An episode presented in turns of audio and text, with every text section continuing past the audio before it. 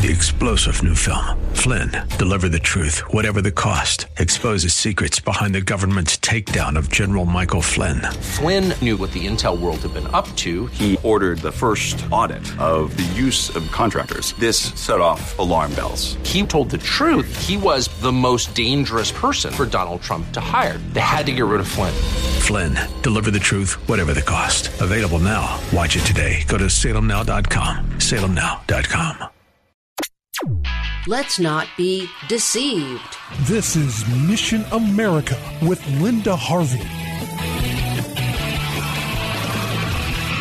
It's time to talk about Halloween again. Many American Christians cringe at the idea of skipping Halloween. Who wants to be labeled a fearful fundamentalist, depriving a child of trick or treating? But you don't have to feel guilty. Here are some thoughts about why we should avoid Halloween. First, there's the growing popularity of this event. It's now the number two American celebration, right behind Christmas. What's driving this magnetism? Spiritual deception on a grand scale may be at work. When anything becomes quite popular, Christians always need to ask, is God in this? The answer to an awful lot of entertainment choices today would be a resounding no. Discernment helps us apply godly principles to our worldly lives. And what do we find out when we sort through the activities of Halloween? Well, first, there's the origin of the event. Some claim that since it's All Hallows Eve on some official church calendars, this makes it a Christian holiday, but this explanation is very thin gruel gospel wise. That was an 8th century decision made to accommodate local pagan traditions to appease evil spirits. But Christians aren't supposed to deal with evil spirits in that way. Halloween remains the highest sacred day of the year for modern witches and pagans. Some say that Halloween transforms ghouls and goblins into light-hearted fun, but I am not totally buying that. Halloween's makeover into a big joke might appear on the surface to be a good approach,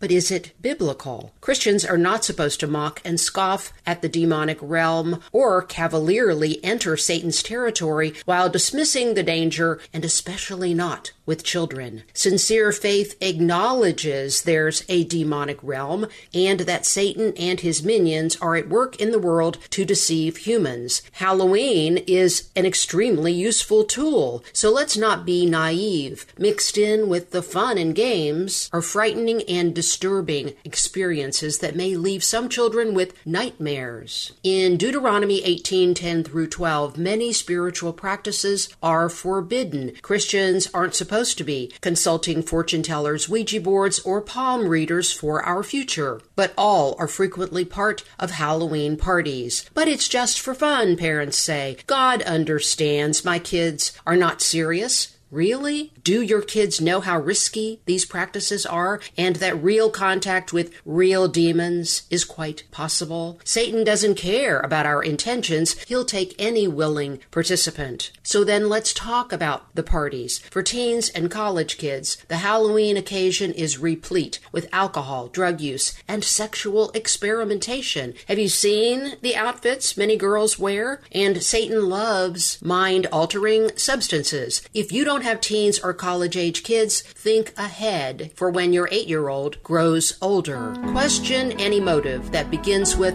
I can't deny my kids, fill in the blank. That may just teach them that diversion minus God is okay on a Christian's agenda, and that is highly questionable. I'm Linda Harvey. Thanks for listening. For more information and lots of news and Christian commentary on today's culture, log on to missionamerica.com. That's missionamerica.com.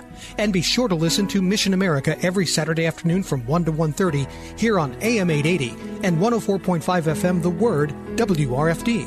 And remember, with God, all things are still possible. Three star general Michael J. Flynn, head of the Pentagon Intelligence Agency, knew all the government's dirty secrets. He was one of the most respected generals in the military. Flynn knew what the intel world had been up to. He understood its funding. He ordered the first audit of the use of contractors. This set off alarm bells. The explosive new documentary, Flynn, Deliver the Truth, Whatever the Cost, uncovers the facts behind this scandal. Flynn told the truth. He was the most dangerous person for Donald Trump to hire. I find out the worst enemy that I'm going to face in my life is right here in America. They took my assessment and they wanted me to change it. And I was like, I'm not changing it. They had to get rid of Flynn.